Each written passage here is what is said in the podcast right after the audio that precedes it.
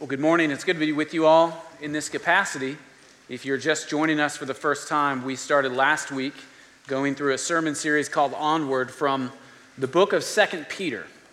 So I'm going to continue in preaching from that. So, Second Peter. If you have a copy of God's Word, there are some on the edges all around the room. Go to the book of Second Peter, chapter 1, beginning in verse 12, and I'll be reading through verse 21. Word of the Lord says to us in His Word these things. Therefore, I intend always to remind you of these qualities. Though you know them and are established in the truth that you have, I think it right, as long as I am in this body, to stir you up by the way of reminder, since I know that by putting off my body will be soon, as our Lord Jesus has made clear to me. And I will make every effort so that after my departure, you may be able to you may be able at any time to recall these things. For we did not follow cleverly devised myths when we made known to you the power and the coming of our Lord Jesus Christ, but we were eyewitnesses of his majesty. For when he received honor and glory from God the Father, and the voice was borne to him by the majestic glory, This is my beloved Son, with whom I am well pleased. We ourselves heard this very voice borne from heaven, for we were with him on the holy mountain. And we have the prophetic word more fully confirmed, to which you will do well to pay attention, as to a lamp shining in a dark place, until the day dawns and the morning star rises in your hearts. Knowing this, first of all, that no prophecy of Scripture comes from, comes from someone's own interpretation. For no prophecy was ever produced by the will of man, but men speak from God as they were carried along by the Holy Spirit. This is the word of the Lord to us. Well, my mom is in town this weekend, which means you do touristy things. And it means you go out to eat. And it means, hopefully, that she'll pay for it. and on Friday afternoon or Friday night, we went up the tram up the mountain to the top. And I love going up the tram. It's my second time up. I do not like going down. Thankfully, it's my second time down. But on the way up, you, you hear the, the operator of the tram say different things about what you're seeing, different types of trees or heights or, you know, a lightning struck this part. And one of the things that they pointed out that really sticks with me even now is that there's this giant rock that looks like a cylinder. And it goes about 75 feet high, yet uniquely, it looks like a bunch of little rocks stacked on top of each other. So much like if you were to look at the side of your fist, it has little notches that go up. This rock looked like it was a 75 foot tower of other rocks, which in itself would be amazing. But amazingly, it's just one giant rock. Water hasn't knocked it down, wind hasn't brought it over. Though there are, you know, little crevices or little things grinded away, it still stands there. And I kept thinking as we were going up, like, what it must feel like to know that our faith can be that established and that unshakable. I love that Peter, when he writes to us in his second letter to the churches, that one of the things that he is trying to do in the face of oppression or opposition or doubt, and even when facing the end, he hopes, he wants to remind people to ground themselves in Christ. And by doing so, their faith would be unshakable as it's established in him. We come to the text this morning being reminded that there are many doubters in the world, not just in our world, that's not new, but, but in the case of this book, where people were against Christianity, sometimes violently, or sometimes intellectually, or sometimes just emotionally. And so people seem to be at their last ends, and Peter is writing to them to encourage them. In our section this morning, in this passage of Scripture, he's writing to encourage them to establish themselves firmly in the faith. If you were going to give advice to a young couple who's about to be married, what advice would you give so that their marriage is firmly rooted in the faith? Or finances, what, what kind of advice would you give that our finances would be firmly rooted in the faith? And here he's talking about their lives being firmly rooted and established in unshakable faith. He does a couple of things. The first one that he does is he tells them to be stirred up in godliness. So if you're following along in the outline, that's point number one be stirred up in godliness. And he does this by reminding them to pay attention to the things that he's already told them. So, up uh, in 11 verses before this, he told them several things that they should do in order to establish themselves in unshakable faith. He reminds them that when he told them, for this every reason, make every effort to supplement your faith with virtue, and then virtue with knowledge, and knowledge with self control. And he goes on with eight things that in order to do those things, you're pursuing godliness. He's writing to them, he's saying here, almost as a bridge from section, saying, I want to remind you to do those things. And then he also says, don't just do those things, but he wants to remind them yet again as if 11 previous verses didn't do it. He wants to remind them yet again to be reminded of the gospel itself. So be reminded to pursue godliness, be reminded of the, the gospel itself. And he does this in repetition, even when talking about doing this in repetition. So, verse 12, it says, Therefore, I intend always to remind you of these qualities. Verse 13, he does this to stir you up by the way of reminder. Verse 15, and I'll make every effort so that after my departure, you may be able at any time to recall these things. What a, what a wonderful reminder that we need a reminder. And when we've had a reminder, we need another reminder. You know, this isn't the Lord just parenting us, where it's like, that's not where your toys go. Take out the trash. It's not, but those things bring about good works in the lives of Christians and he's saying that he wants to remind them of these things because by doing so, it will establish them in the faith. By being reminded of the gospel continually, it establishes you in the faith. By being reminded to pursue godly virtue, it establishes you in an unshakable faith. I'm reminded, uh, not just in global church history, but also local church history. When you think of local churches that are established and they might have the reputation of, spiritually speaking, catching on fire or really busting at the seams or growing in godliness, that generation, it almost seems like, felt like they were starved for years and years, and the, and the word by the Spirit was unleashed on them, and they became consumers of the word. Now, consumers, positively speaking, where that was what they were taking in day and night. And then you see a church going on like that, where the next generation, it seems like the gospel, unlike their parents, wasn't consumed, but the gospel then was assumed. They might know the things of the Lord, they might know the things of Scripture, they might even know all the stories from VBS. They could tell you that. But they were just assuming the gospel, not consuming it or being consumed by it. And then the generation that follows is one that forgets or rejects the gospel. I know that Brooke and I come from families where my parents are, are first generation Christians. Uh, Brooke's family, at least in part, is first generation Christians. And so we are that middle section where, where we're already talking about okay, when we have kids, we need to make sure our faith is real and living out and that we're in love with the Lord more than anything else because our kids are going to watch us. And in the same way, Peter is telling these churches to remember the gospel truth, to remember the pursuit of godliness.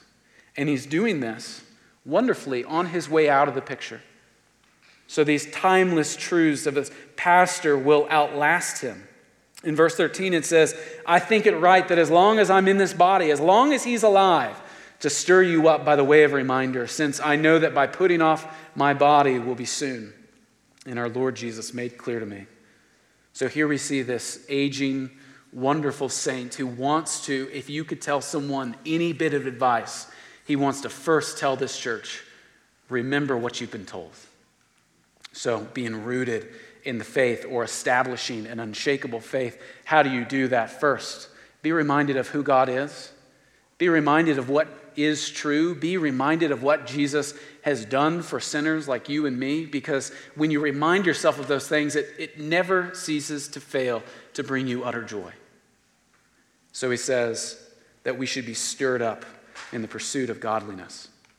Second, he says that we should know the power and the return of Jesus. So if I were to write this outline again, I would take out the and and just make this know the powerful return of Jesus. Because whenever these two words are pieced together in our scriptures, they really mean one thing is happening that the Lord is being spoken about as returning. But not just returning, he's, he's powerfully returning. He's not creeping in the back door. He's not coming in after the party has started. He is powerfully and on purpose and visibly and noticed by all of creation, returning. And he says in verse 16 that this is not something that is to be compared with by a, a cleverly devised myth. It says in verse 16, For we did, not know, we did not follow cleverly devised myths when we made known to you the power and coming of our Lord Jesus Christ. So, what he's saying there is he's not placing Christianity as a comparable religion to other religions. It's, it's incomparable. It's on its own standard. It's above all these other things that he refers to as, in many ways, it could be written silly little myths. Now, what are these silly little myths? Well, there could be a variety of things that he's talking about. Jewish myths may have been the context of what he was writing to, or religious embellishments of history where they take what everyone knew to be true, like let's just say uh, Noah and the ark. I want to make sure I didn't say Jonah and the ark. Noah and the ark. That's something that everyone agrees with, but what is the purpose in the story of Noah and the ark? And there were factions that were misconstruing scriptures to fit their own agenda. And he's saying that this is nothing like those cleverly devised myths. Or there were pagan myths about the descent of gods of the earth. You know, we watch movies today like Marvel, where there are all these kind of forces or mystical gods throughout the universe that are empowering things and holding things together. He's basically saying, ah, a bunch of bunk. This is what is true. Or there's another group, Gnostic speculation about the various forms of God and spirituality. When I was little, we weren't allowed to watch the TV cartoon Captain Planet. Um, now, I've seen Captain Planet because I'm old and I can do whatever I want to do. and Captain Planet is, is all these, um, these fictional characters, and when they combine the forces of wind and fire and water and some other thing, I can't remember, when they, when they combine all that, Captain Planet emerges from the earth and saves everyone.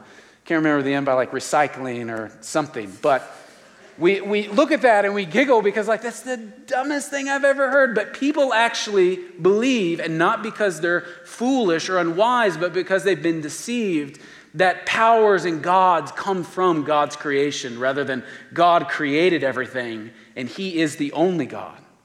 And so Peter's writing this saying, we're not talking about the Lord returning in comparison to all these other myths. This is true, what we are talking about. And when he's referring to the return of God, which I'll get into in a little bit, he's talking about when the Lord Jesus himself will physically and presently be with his people, where he will return from ruling and reigning in the heavens and will be here with his own. It's a spectacular thing to see. And whenever it's talked about, it's referred to with words like majesty and power and powerful. I mean, there's nothing that we can do that can, that can compare what this picture is to us. Matthew 24 says that they will see the Son of Man coming on clouds of the sky with power and great glory. The only thing that I could come up with that what this would look like is I think, from one of the best movies in all of creation, and that's Independence Day, the original with Will Smith, where the only thing that can give us a picture of what the Lord will look like when he returns is when an alien invasion comes. And when this mega ship from the sky comes into the Earth's atmosphere, it looks like fire and clouds are rolling back over it. And it terrifies everyone. And when the Lord returns, it should terrify a lot of people. Those who are enemies of the Lord will not survive the Lord's return. Those who have put themselves against God, the only God, the true and very existing God, when He returns, it will be nothing like what Will Smith thought when he was looking up at that ship. You will want to run, but you cannot hide. And for everyone else, when the Lord returns for His people, it will be like what it was in the garden where peace was all over the earth. And when the Lord was with his people, it was very, very good.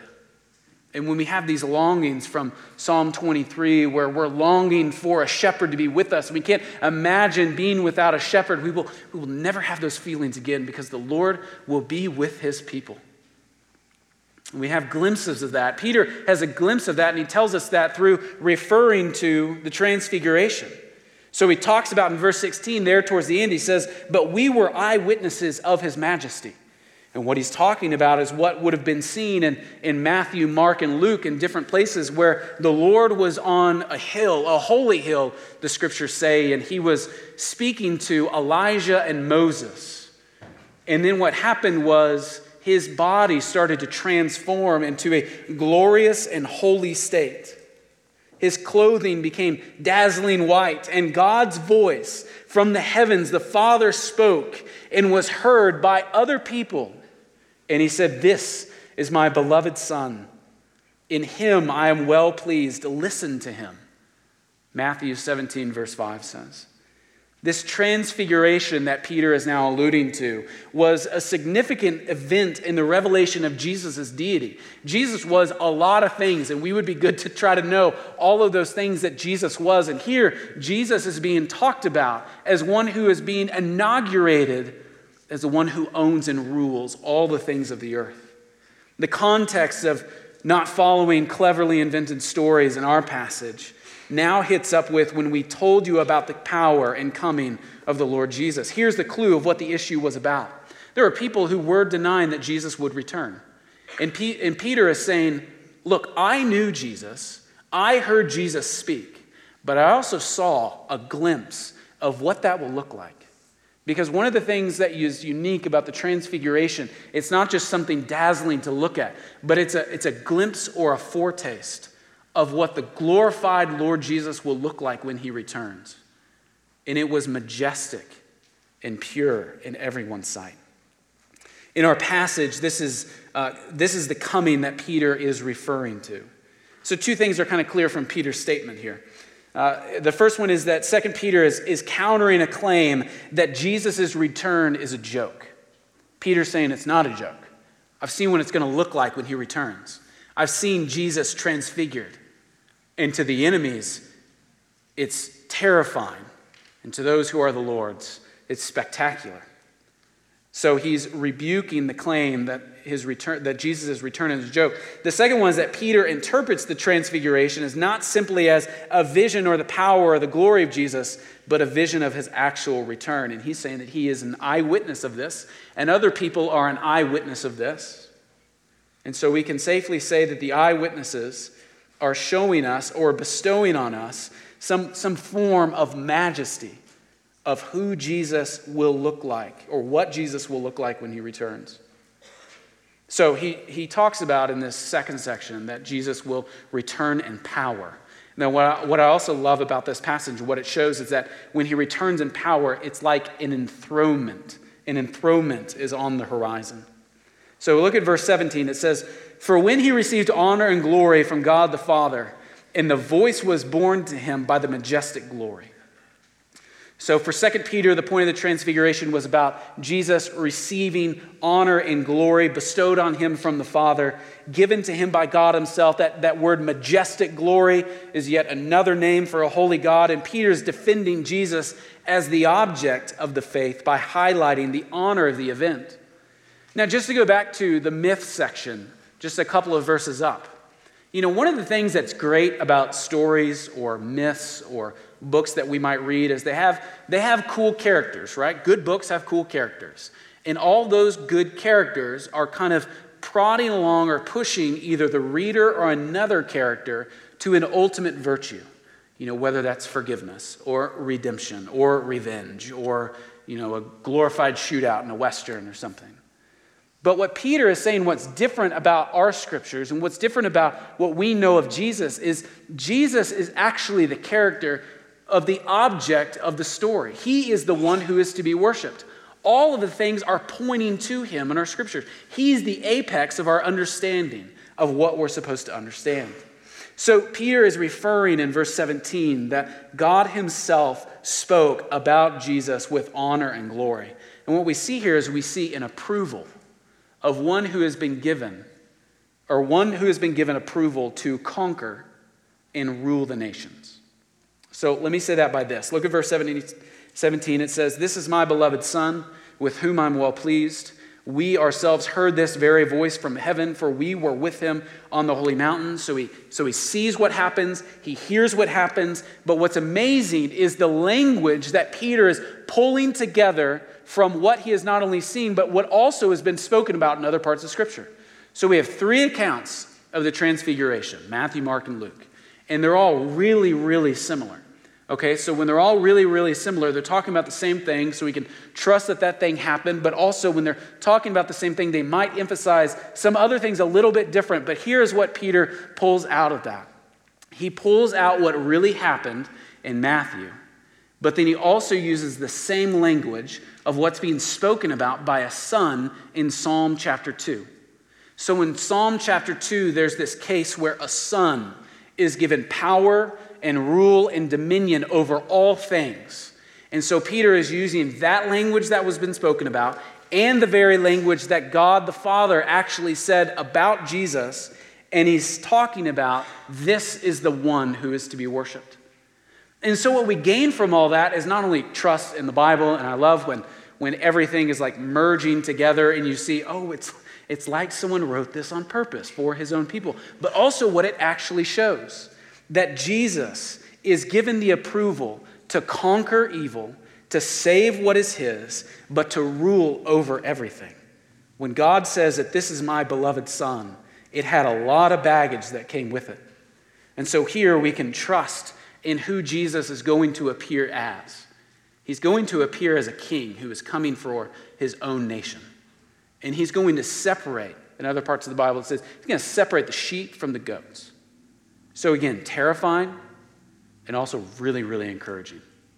Now, you might read this and go, okay, why is Peter telling all these things to these people? Why is there so much package into this amount? And what Peter is doing, he's writing to people who feel oppressed, he's writing to people who are being mocked, he's writing to people who are feeling like they're at their last ends. He's writing to people who are exhausted. These are mature, exhausted Christians. And he's saying you can establish an unshakable faith when you remind yourself that the Lord Himself is coming for His people, and that will be peace forever and ever and ever.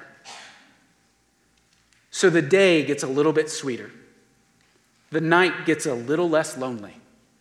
The constant battles seem to be smaller and smaller when, in other parts of the scriptures, the Lord is coming and He's riding on a white horse, He's bearing a sword, and He's coming for His people.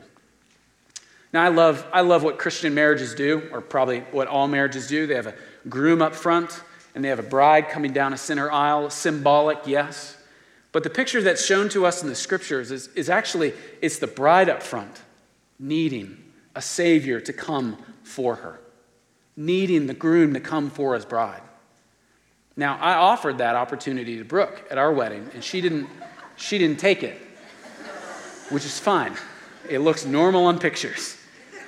But it's so wonderful to be reminded that He's not just coming to be with us, but that He once came and took our place from our sin and bore the wrath that we deserved. And now He is coming to establish all peace. And Peter has a glimpse of that, and he's giving that to his people. So, you can be stirred up to establish stability and steadfastness in your faith. And also, secondly, you can know the power and the return of Jesus. And then, lastly, here in our text, we, we might see that we can be established in our faith by paying attention to the prophetic word. So, third, pay attention to the prophetic word. Let me read from verse 19 and 20.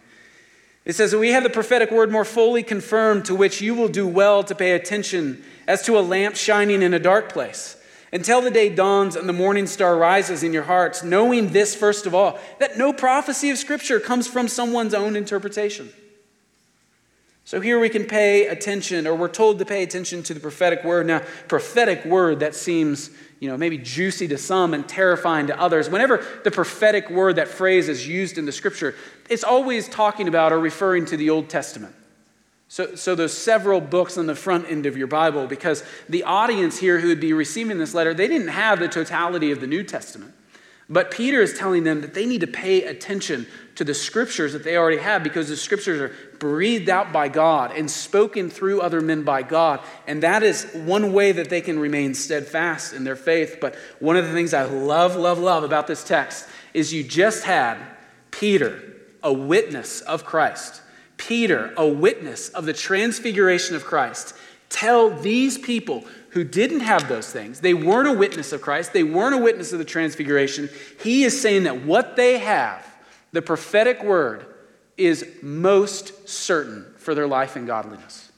So it says in our text, more fully confirmed, if you're using, using the ESV, which is a pretty good translation. But this text shows itself in the original as something like this to have something made more certain. So the scriptures that this audience would have had is something that allows them to make their faith more certain. Now, if you're like me, you like to go to a restaurant, the first thing you do at a restaurant is you order a drink. It's really hot outside, so I'm going to go for a tall, iced Coca Cola. And the waiter looks at you, and you know what's coming, and you're sad already. And he goes, What about Pepsi? And you go, No, I don't want Pepsi. It's terrible. That's why I asked for Coke. And they go, We just don't, we just don't have Coke. We want Pepsi with the same amount of oomph, we have this certainty through the word that is better than other things of which God could have given us. It, it's better than experiences. It's better than visions that you and I might have. It's better than a pep talk that you might get from a friend. The Word of God, as given to us, is actually the best thing that we can have on this side of heaven in order to establish ourselves in unshakable faith. It's, it's incredible to think about. And what's so great about this is reminding ourselves of the context. This is someone who has seen those kinds of things. Now, if I were to describe to you, let's say I went to a, a, World Series, you know, game seven, and I saw the ending, and someone would say, What was it like? And I go, Man, you just have to be there. Now, what, what, what kind of fool would I look like if I said, Oh, tell me what it was like? Oh, you should totally go read the newspaper because that is a better account than I could even give you.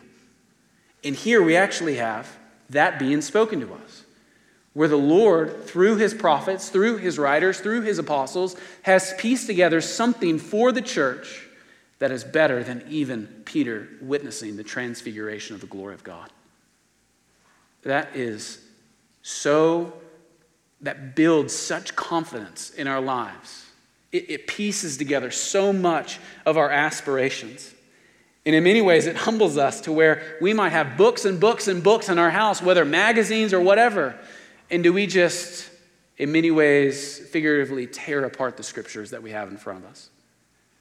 One of my good friends in high school, her dad passed away tragically in college. And at the funeral, she spoke and gave a testimony about the kind of man that he was. Now, he was a, uh, like an executive pastor at a church in town. And what she talked about him, she goes, You know, my dad has a lot of books in his office.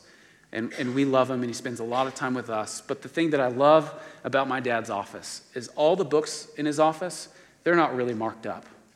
But the Bible is falling apart because it's the only thing that held him together. It's tremendous what God gives us about himself, to know himself, to pursue his glory for our betterment. And you and I have access to it. Like I have like four Bible apps on my phone. Just use one of them, man. You know, I have like four Bibles in my office and then others at home because carrying them in my car is just a lot of work. And are we people of the book?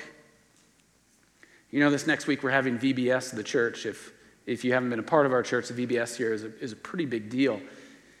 And we have to remind ourselves that what's going on in VBS, more than crackers or games or fun time, but there is there is true battle between good and evil.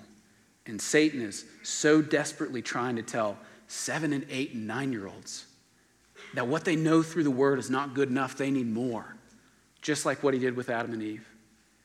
And if you're volunteering at VBS, whether you're in a classroom or you're giving out snacks or you're doing games or you're just kind of meandering around or you're on the safety team, you have an opportunity for two and a half hours every night to remind young, impressionable people that what they have is not just enough, it's most good, according to Peter. It's a tremendous thing. I, I love this quote by uh, Bible commentator Samuel Cox. So it's like five lines, so just bear with me, but I love it. He says, Peter, the apostle, knew a sounder basis for faith than that of signs and wonders. He had seen our Lord Jesus Christ receive honor and glory from God the Father in the Holy Mount. He had been dazzled and carried out of himself by visions and voices from heaven. But nevertheless, even when his memory and heart are throbbing with recollection of the sublime scene, he says, We have something surer still in the prophetic word. It was not the miracles of Christ by which he came to know Jesus, but the word of Christ as interpreted by the Spirit of Christ. It's great and fine to be confident in Peter's memory, but it's all the more good to know what Peter was talking about in the Word. Because what we find in the Word is that Jesus actually fulfilled all the things that were to be desired of a Savior. If you just trace the lineage of the Old Testament, what it does is it, is it tries to, to rise and fall between, from these glimpses of maybe this is the king, or maybe this is the king, or maybe this is the Savior that'll come. And then Jesus arrives and fulfills all those things that were ultimately always, not by accident, they were spoken about by Him. He perfectly obeys the law and He fulfills the law. He perfectly obeys the Father and fulfills what the Father sent him to do. He perfectly pays the price for people like you and me, where you and I, we couldn't save ourselves in our sin. Only Christ could pay what we could pay or what we needed to pay. Only He could absorb and stand the wrath that you and I deserved. And so He's given us that truth and that reality from His Word. And so we see, like in Ephesians 2, where the church is being built up on the faith and foundation of the prophets and the apostles, those who had come long before us, who had been so inspired by the Spirit of God that they were directed to write down these things so that thousands of years later the church can be built up all over the Word by the truth. And it's not man's truth, it's God's truth. And he, and he says that we would do well to pay attention to Scripture. What a nice, polite way for him to tell us to read the Bible and to know the Bible and to consume the Bible. Because when we do that, it's like a light shining in a dark place. It's like a lamp in Psalm 119 that lights our path. Or in 2 Timothy 3, it says that all scripture is breathed out by God and profitable for teaching, for reproof, for correction, for training in righteousness. And he, and he talks about that there will be a time where there will be almost an enlightenment of the soul, where the Lord will appear in our hearts. It says, The day dawns and the morning star rises in our text. Now, this doesn't mean that we all of a sudden become really, really holy at the end, and it's like, it's like we are like many Christs with Christ shining through us. But this morning star, that's so obviously referring to Numbers 24, where a star will come out of Jacob, a scepter will arise out of Israel. This morning star is much like someone who would appear after someone is longing to know that person. Maybe some of you have gone off into battle through the military, or maybe you've gone away from home for maybe months or weeks, and you might write letters to your loved one, or you might have written letters pre-hand so that they can read along the way. And don't you know that spouse would read those letters or that loved one would read those letters, and, and every ounce of ink meant something. Every word meant something. It, it's almost like you can, you can smell your wife or your husband there. And then when they return, you're not going to read the letter. You're not going to sit in the living room and they go, Well, I'm back from a long time away. And it's like, Great, but I'm going to go to the study and read that wonderful letter that you wrote me. No, you would want to be with them as much as possible. You'd want to be around them, be consumed by them, asking them of things, worshiping them, in our case, in the text of Scripture where Jesus appears. And it's like the morning star rises in our hearts. For we no longer will need the Scripture when we're with Him. We no longer will need to read about Him when He's in front of us. So, why pay attention to these words? Because until that time, until that time of immense suffering or oppression, we have glory to be reminded of, and it fuels us, and we're reminded of it all the time. Now, Peter's anticipating, anticipating a rebuke of this or a reminder of this because it's normal for people to say, well, the Bible was made up by men and there are errors, and you know, this thing is a little bit different than this thing. It's like the oldest you know, unapologetic thing in the book to do, where someone would, would go against Christianity and say, yeah, but not even the Bible is perfectly put together. And, and against that, you go, uh, look, the Bible is the most criticized thing in all of human history, and here it still stands perfectly together. You know, as much as we can dig in the Middle East, as much as we can look at the facts that are in the scriptures, as much as we can see what has been prophesied about has actually come true, everything in here looks as if it has been pieced together by God, not from the interpretation of men. So the interpretation, or the word that is there in verse 20, it says, Knowing this, first of all, that no prophecy of Scripture comes from someone's own interpretation. What that's talking about is there's, there's interpretation within a book or within a section of the Old Testament that people would say, well, it's, they're messing it up and they're mixing up all the interpretations. What Peter is saying, not only are the small particulars of the Old Testament are true, but actually the scriptures as a whole are true. When we, when we say the word interpretation, that's hopefully what we do from the pulpit here every week. The, the, the tense there, the word there is like you're untying hard knots.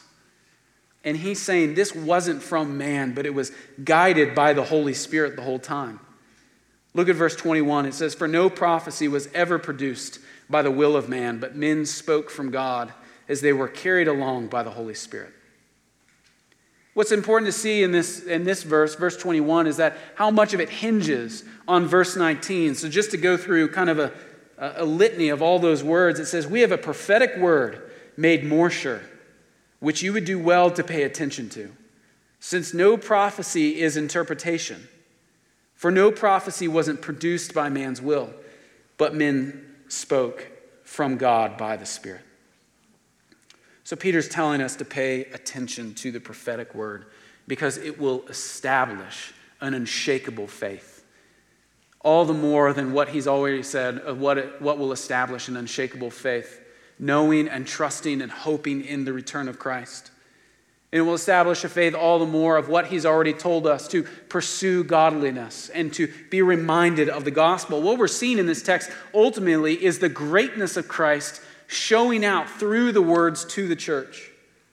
Whereas an apex of the scripture, our author is clearly wanting to put the focus on when the going gets tough, aim your heart at who Christ is what Christ, what Christ did and what Christ will do. He will return in glory, and it will look majestic. So pursue knowledge, Peter says. Remember the powerful return of the Lord, and heed the prophetic word when you aim to establish your faith. Let me close with a couple of things couple of years ago when Brooke and I lived in Oklahoma, we lived in a house that when it rained, the water would get right up close to our front door. And not because we lived in a valley, not because we lived in a ditch, but because there was bad irrigation and bad flow, water flow from the house. Water would just go on the ground. The ground had built up and it would start going back to the house. Now, it never went in the house. There's nothing really to be afraid of. That house is 45 years old. It's still there. You know, even in Tornado Alley, it's still going great. The foundation is fear, but every time it would rain, I would have this mini panic. And I'd go out there with a broom and start shooing away water like I can control all the water from the sky until finally I thought, hey, you know where water goes? It goes in ditches away from things. So finally, you call your dad and you say, I don't know how to dig a ditch. He comes and helps. We dig a ditch. And from that point forward, I could sit on my front porch and just laugh at the sky whenever it would start raining because I knew what was secure, what was unshakable.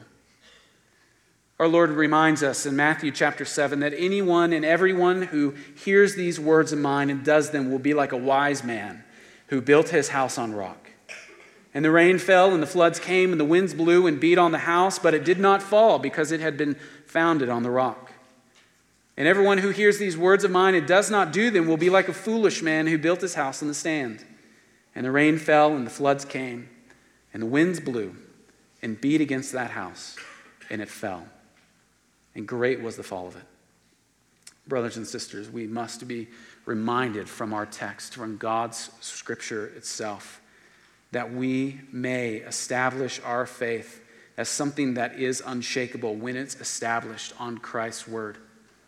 In the meantime, as we hope for him to return, as we hope for the word to be with us, as John would say, we can still hope in his return and be guided along by the Spirit through his word and be reminded of these gospel truths and gospel realities and gospel imperatives.